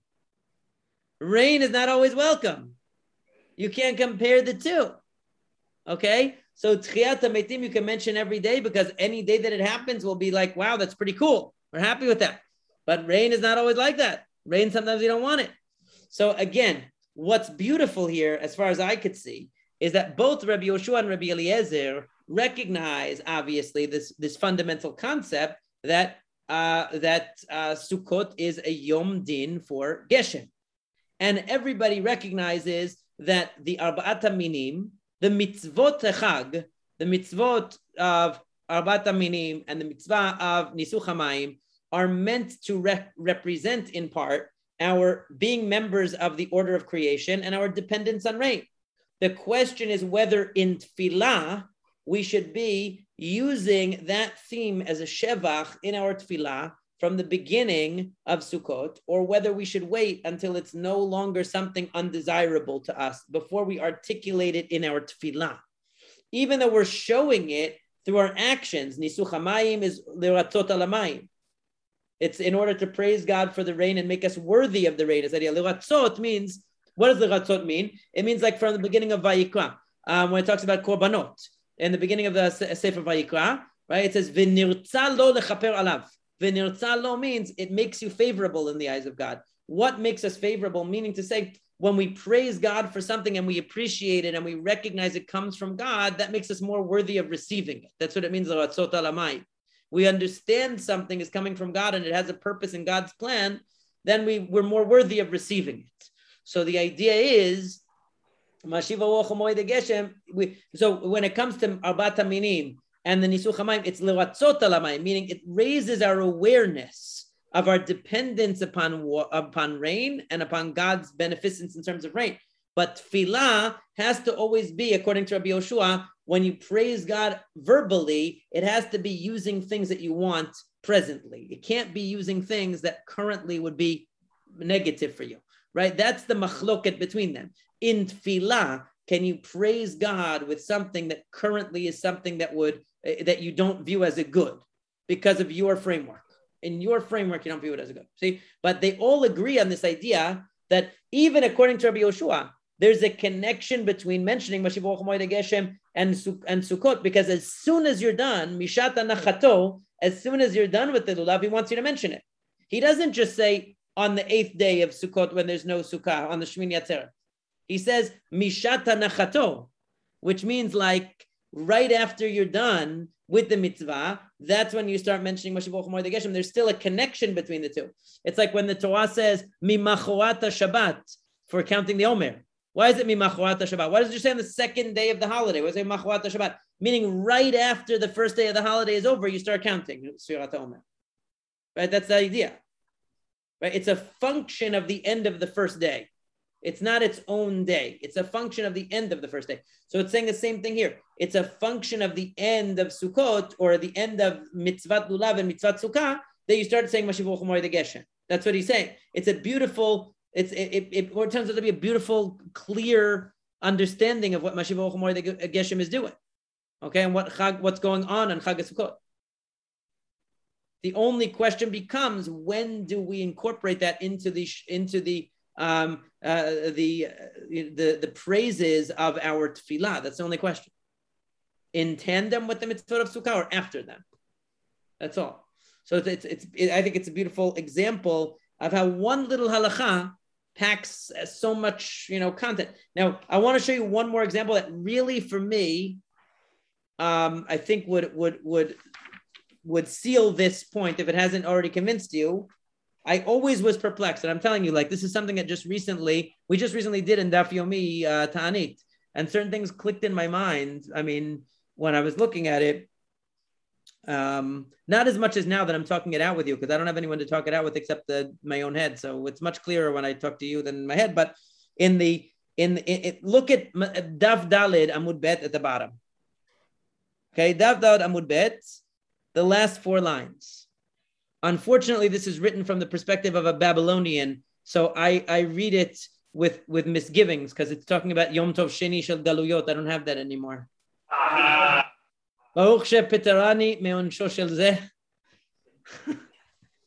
I'm, I'm going to be the most happy on, on Pesach with only one Seder, I think. I always had an issue with that. The rest of the Yamim Tovim, I didn't mind having two days. But the thing is, here they pray so early and I don't have the same crazy schedule on the Chagim. So one day of Chag actually feels like two. Like even the short Shabbatot feel very long because I go to a very early minyan sometimes I speak, sometimes I read. Like I do a lot of like appearances at the shuls. Like this past Shabbat, I spoke at one of the shuls on Friday night. Uh, sometimes I speak Shabbat morning or I'll speak Shabbat afternoon. Like I do stuff, but um, but the the tefillah is much more short. So and early generally. So the day ends up feeling much much longer actually here than uh, than than there. Um, okay, so what? You don't eat lunch at two o'clock. Uh, any what? You don't eat lunch at two o'clock like we do. No, we're having Seudah Shlishit at two. Yeah. Because we, I, we we go to usually I'll go to like Friday night. This past Friday night, I had to speak in one of the minyanim, so I went to a minyan that I don't normally go to. There's a nice Sephardic minyan right next to my building. I like to go there. It's right nearby, and I like the, I like the chevra. There's a nice group, and uh, and and this Shabbat, the Ashkenazim for the for, for, months, I, I go there to speak. Actually, I teach the American Ashkenazim, and I've I gave like a couple of drashot like to the community the Shabbat Shuva in Hebrew. But the Americans who speak English, I teach them, and like uh, Sunday nights, and the and for like, and the women have like a Rosh Chodesh, like a Shabbat Mevarchim sure that is in Hebrew also on Shabbat afternoons, like once a month. But generally, I don't go to their shul ever. But they had no one to read the Torah this week, so I, they asked me, "Can I read the Torah Ashkenazi for them?" So I, so I was, I haven't, so I went. I went, but normally I read in the Moroccan shuls, and they prefer me to read, read Moroccan most of the time. They don't, you know, I do. The, it, it, there are three different shuls I go to. One of them I mix Yerushalmi and Moroccan because it's more mixed. The other ones are like they want pure Moroccan. That's like that's just the way they. Try, try reading Ashkenazi and Moroccan schools. See what happens. I did one time because you know Rav Goldvicht was here in oh. Karmegat, and he went up for an aliyah. So I felt like you know, and uh, to give him kavod, I did, and they liked it. They didn't mind. Uh, there are some Yerushalmi guys who don't like that everything's Moroccan, and they keep asking me to do Moroccan. So I'll throw in aliyah. Uh, uh, I'll throw in a Yerushalmi one once in a while, but. Uh, I, I tend to get a lot of requests to read every Shabbat, so I just have to take the first come first serve. Otherwise, I end up, you know, I end up in trouble. Anyway, but then and then there are weeks I don't have to do anything, which is the best. But um, then I just go to the earliest minyan, and then we come home. We have breakfast at like nine o'clock. Suda Rishon, you know, Suda Shniya. I learn, finish my Parshat Shavua, whatever I'm learning, till uh, Mincha 12.30, early Mincha, or 12.15, 12.30, and then Seudah Shlishit, and that's it. So it's nice. All right, so um, so look at this Gemara here. Uh, four lines from the bottom. This question again is another example that if you were reading this Gemara with none of the sort of ideas that we developed up till now, this Gemara would be unintelligible to you, and it was unintelligible to me for many years because they're saying we have two days of Yom Tov and Chutz Aretz. So we have Shmini Atzeret and we have uh, we have uh, Simchat Torah. We start saying Mashiv Baruch Moed Geshem on Shmini Atzeret, not on Simchat Torah, right? We already started it by Shmini Atzeret. So it says, what do we do? I'm a Rav. Listen to what Rav says to do. Matchil be Musafin. You should start in Musaf on Shmini Atzeret saying Mashiv Baruch Moed Geshem. Then uposek b'mincha arvit v'shachrit the choser b'musafin. What, what, why would you do that? Doesn't make any sense, right? He's saying start saying Musaf Shmini Atzeret Mashiv Geshem. Then afternoon of Shmini Atzeret, go back to Morid Atal. Arvit of Simchat Torah, Morid Atal. Shacharit of Simchat Torah, Morid Atal. Musaf of Simchat Torah, Mashiv Geshem again. Like, why do you have to do that? Weird. Okay. Amalu Shmuel, Shmuel said something less, slightly less bizarre. Pulku ve'imru Abba. Go tell Abba. Abba was Rav's real name. La'achar shasito kodesh taseu chol. After you made it kodesh, you're going to make it chol. Meaning, you said that it was Shmini Atzeret today, right? Because you uh, you, you said it Musaf Mashiv Geshem. Now in the afternoon, uh, uh, mincha, you're going to go back to saying Moed Atal like it's erev Yom Tov again. Well, how could you do that? You can't do that. Rather, what does he say? אלא אמר שמואל, מתחילים במוספין ובמנחה. Once at Musaf, you already said Mashiv Baruch Moed Geshem, you have to also say it at Mincha, because otherwise you're saying it's not Shmini Atzeret anymore. Right? However, then, says Shmuel, ופוסק ערבית ושחרית, וחוזר ומתחיל במוספים.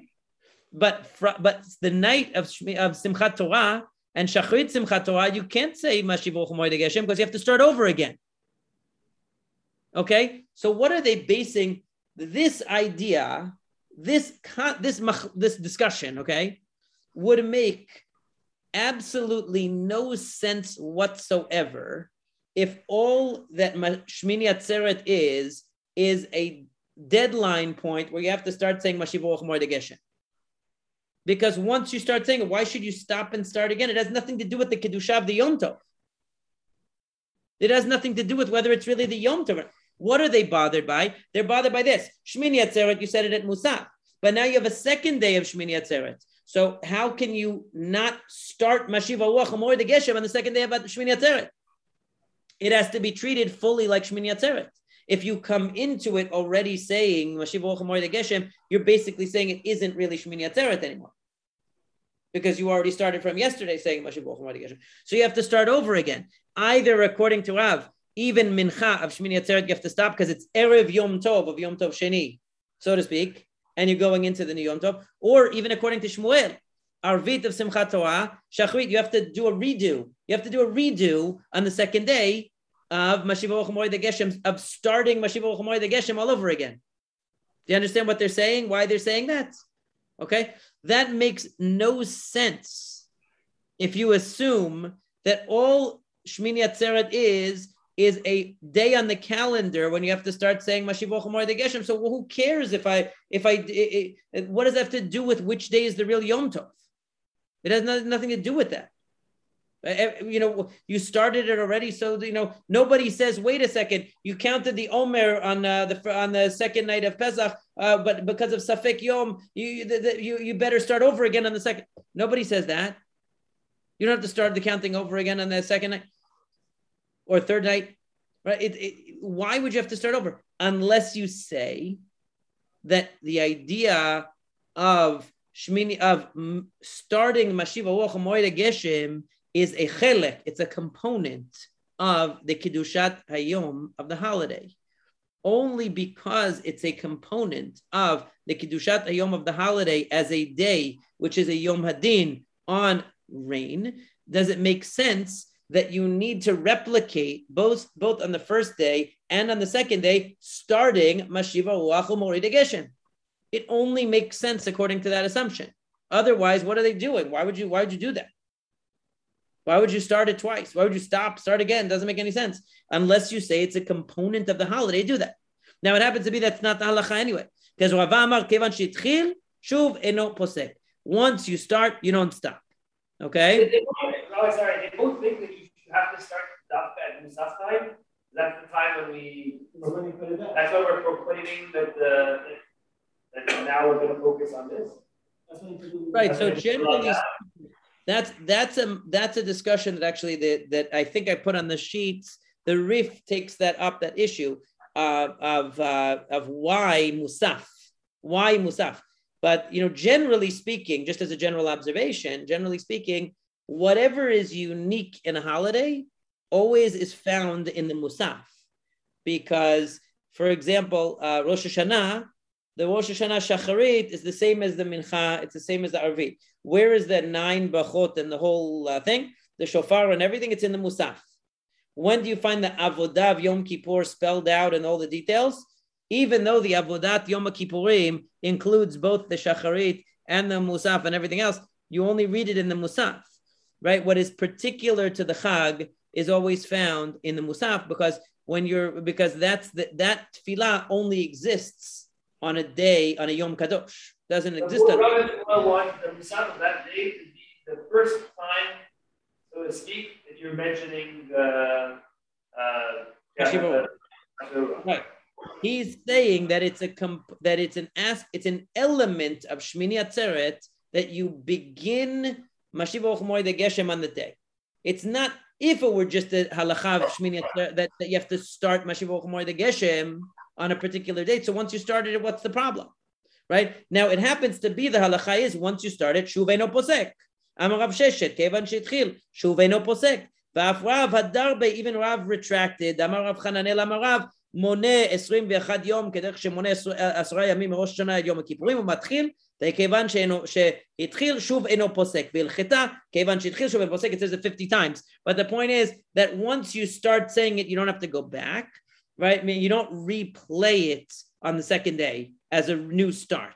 Now, that's not because it's not real. From the fact that Rav and Shmuel even thought that you would do that, you could see that our our, our understanding that Mashiach the Geshem is a eh, that the beginning of Mashiach the Geshem is a component of the Kedushat Yom of Sukkot is right. That's what they were thinking. But the thing is, once you start it to retract and restart on the second day of Yom Tov, it's not necessary to do that to make that point. You did, you made the point on the Yom Tov Rishon, and that's enough. And once you've reached that Yom Tov Rishon point and you did it, you're good. You fulfilled the idea. You don't have to do another restarting to complete Yom Tov Sheni. But I, but the I, the fact that they thought you would shows you how uh, how much they thought that mentioning Mashiach Geshem, or starting, I should say, the mention of Mashiach Geshem was a part of the holiday.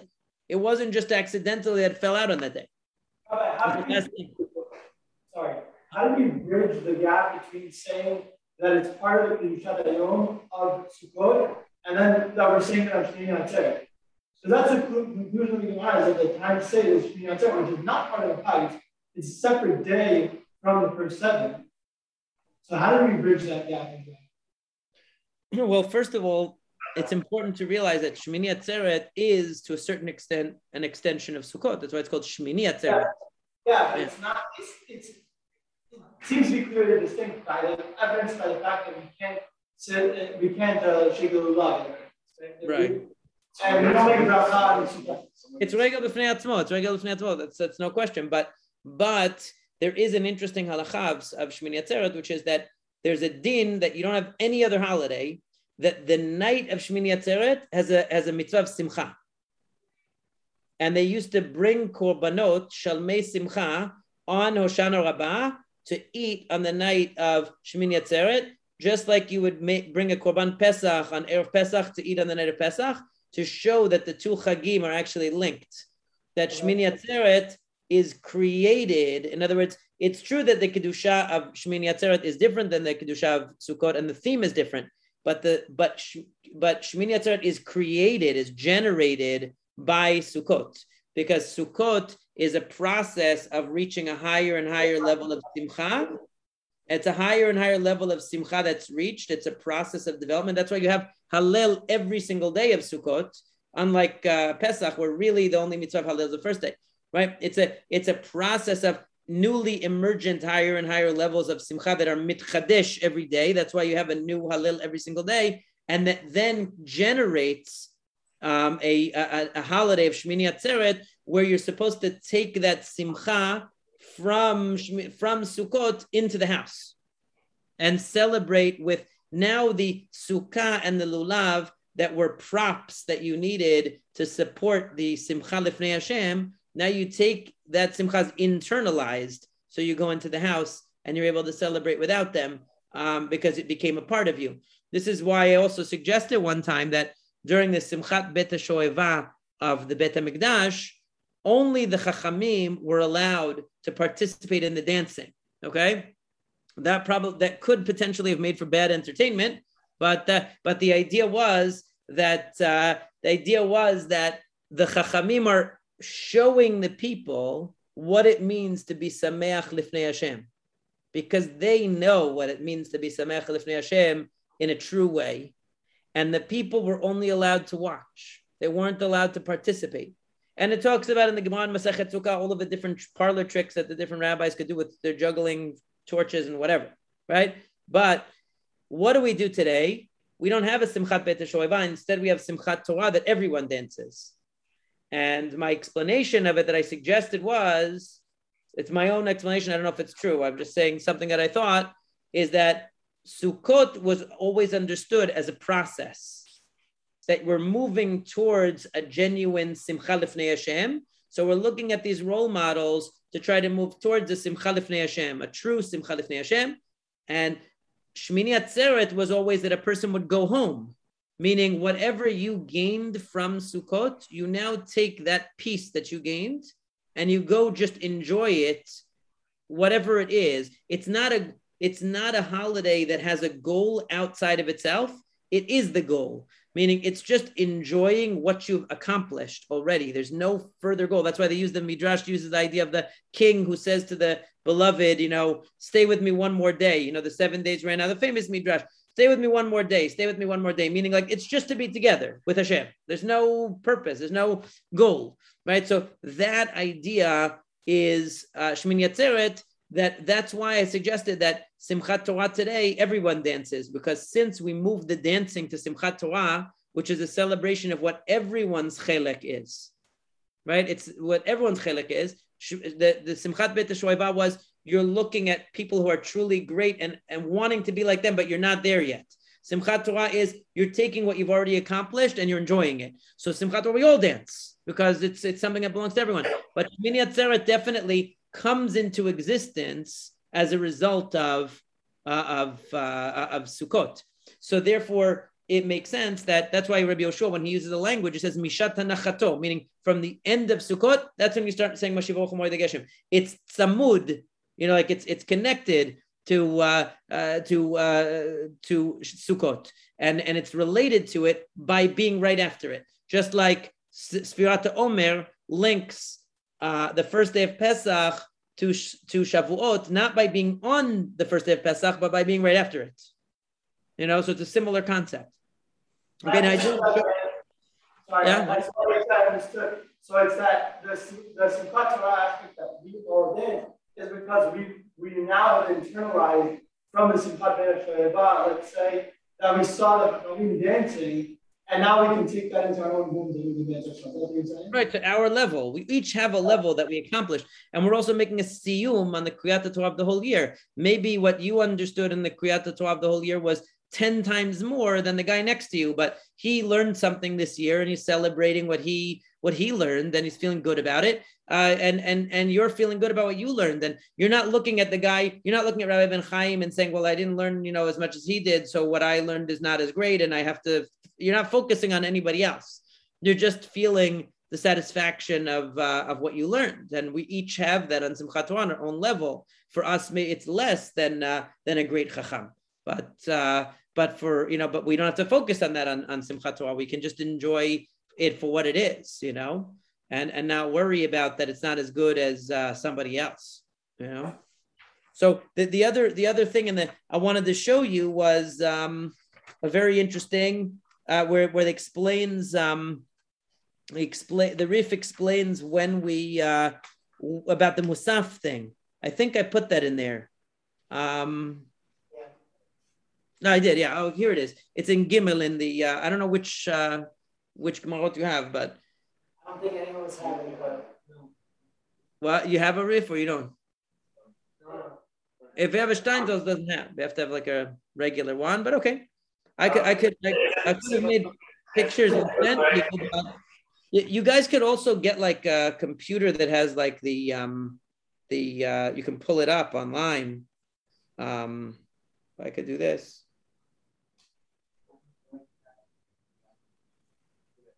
And then send it to you. Oh, you guys don't have your phones, or maybe you do, but I could send it to you. Hold on. Um,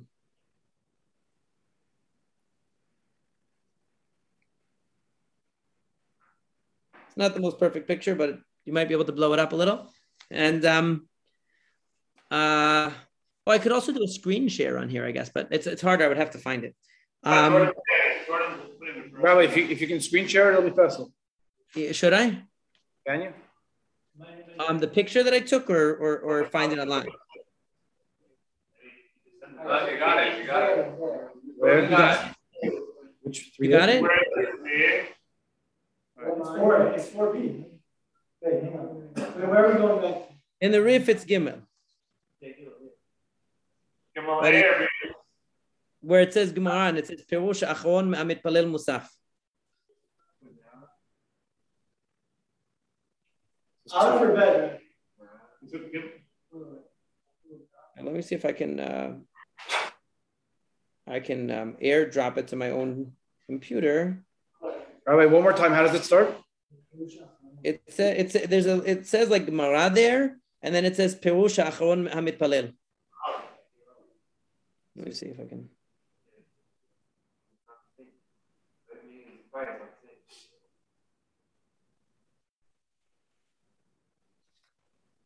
Okay, here we go.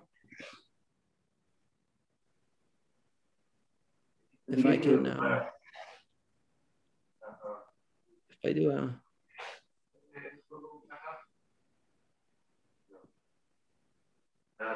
Go to the beginning. No, go down, down, go down, go down. Not here, not here. Right there, right there, right there, right right there. You found it? Yeah, we got it. Yeah? Where it says Pirush Achron Mitpalel? Yeah. And then it says Yerushalmi, right? Uh-huh. So he says, "My tamad Rabbi Yehuda kedei sheyitzu amuadot betal." We want every holiday to have Morida Tal mentioned on it. Mipnei shatal siman yafel haolam because Tal is a is a good sign for the world because tal is always there, and it's a, it's considered a bracha that's uh, uh, you know that's a constant bracha because it's always there. You always have dew on the ground, and therefore we always want to mention tal.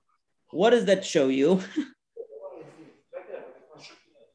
okay, so so that Yerushalmi, that Yerushalmi is telling you that there's a reason why we want another reason why we want the change to happen on a Yom Tov, not only because of Mashiva the Geshem relating to uh, uh, to Sukkot, because perhaps then you could even have it from the night before, or you could have it whatever. But the idea is that you want to have Tal also mentioned on every holiday.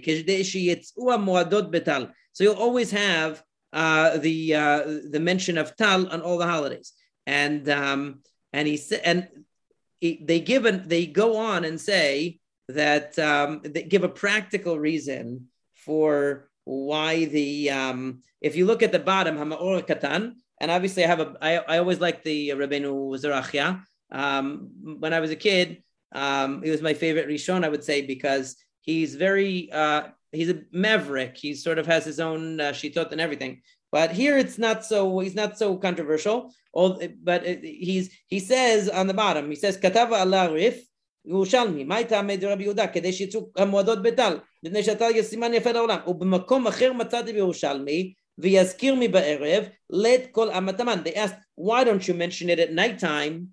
Because not everybody is there yet. Meaning, why can't we mention it the night of Shmini Atzeret? Because not everybody comes to shul at night. Okay?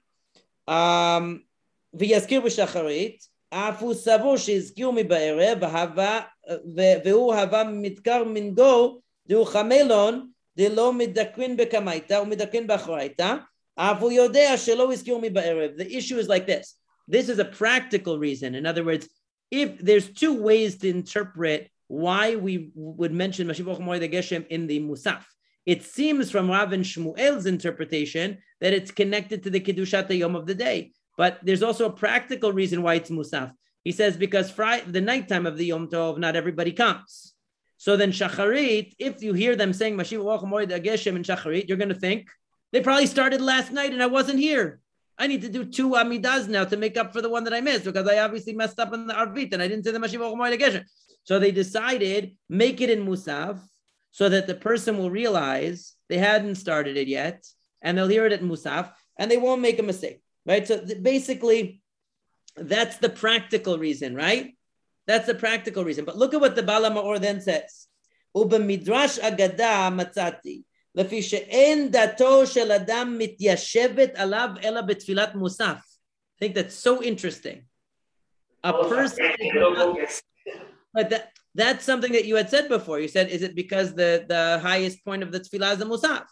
Right? That's exactly what he's saying. This midrash says. So instead of a practical reason, he's giving a more philosophical reason, that that's the time the person is most focused, right?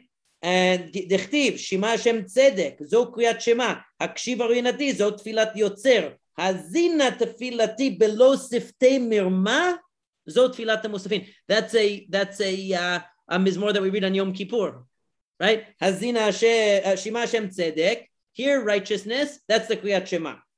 Okay. Hakshiv Rinati. Listen to my song. That's Tfilat Yotze. That's Shacharit. But listen to my prayer below Siftei Mirma, without false lips. That is Tfilat Musafin.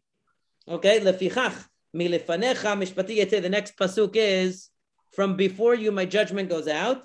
Zohi shetokin shofar betfilat musafin. That's why we say that's why we blow the shofar in, in Musaf. In other words, he's saying that Musaf. I was saying before a more pshat reason, not agada reason, that Musaf is usually where whatever is singular about the day is expressed.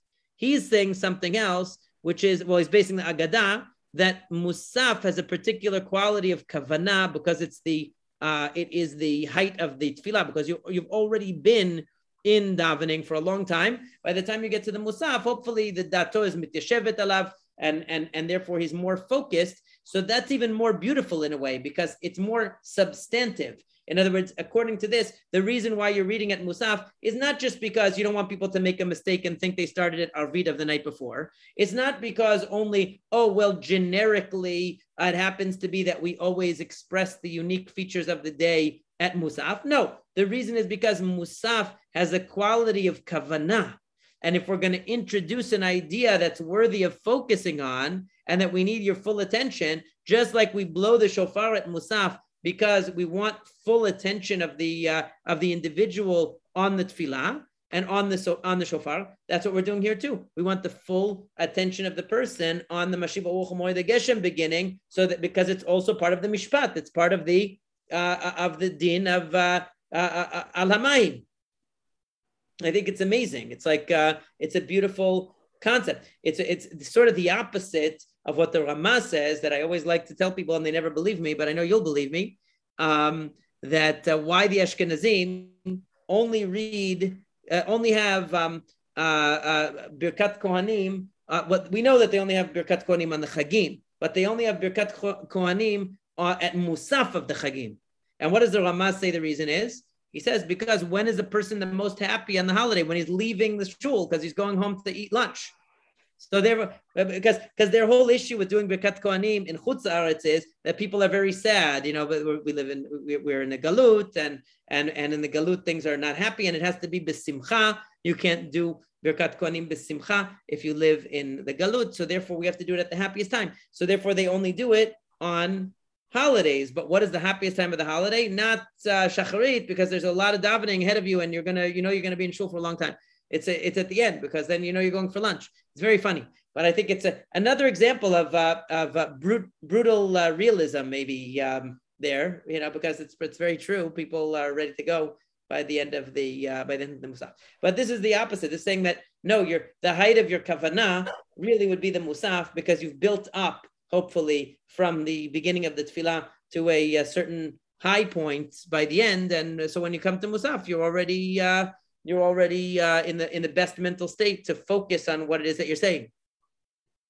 And um, and that's that that's what the, the what he's adding by t- moving away from the more pragmatic idea of the uh, uh of the uh, reason for Musaf.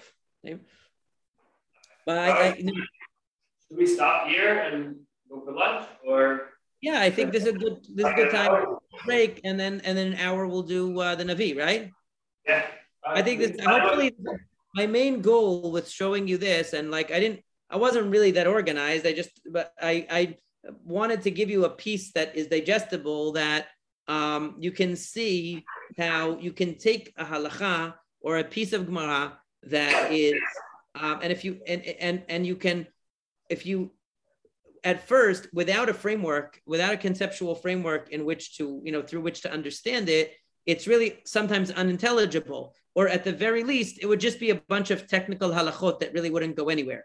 But if you give if you assume and you have to assume that every mitzvah and every halacha has depth to it so and you and you trust in that and you ask questions and you push then you find that there's a lot of depth even to these halachot and these little discussions in the gemara that seem to be um, not earth shattering, but really they're revealing to, to us something that changes our perspective on uh, something that we took for granted. And, and, we, and, and I think that uh, every experience you have of that, it gives you more conviction in a way of learning to seek that, always to seek what is the broader framework into which this halacha fits that will give it meaning and that and that whenever something doesn't seem to make sense don't be afraid to say it because a lot of times that's opening the door to a deeper understanding. That's why they say shelat chacham chatzi tshuva.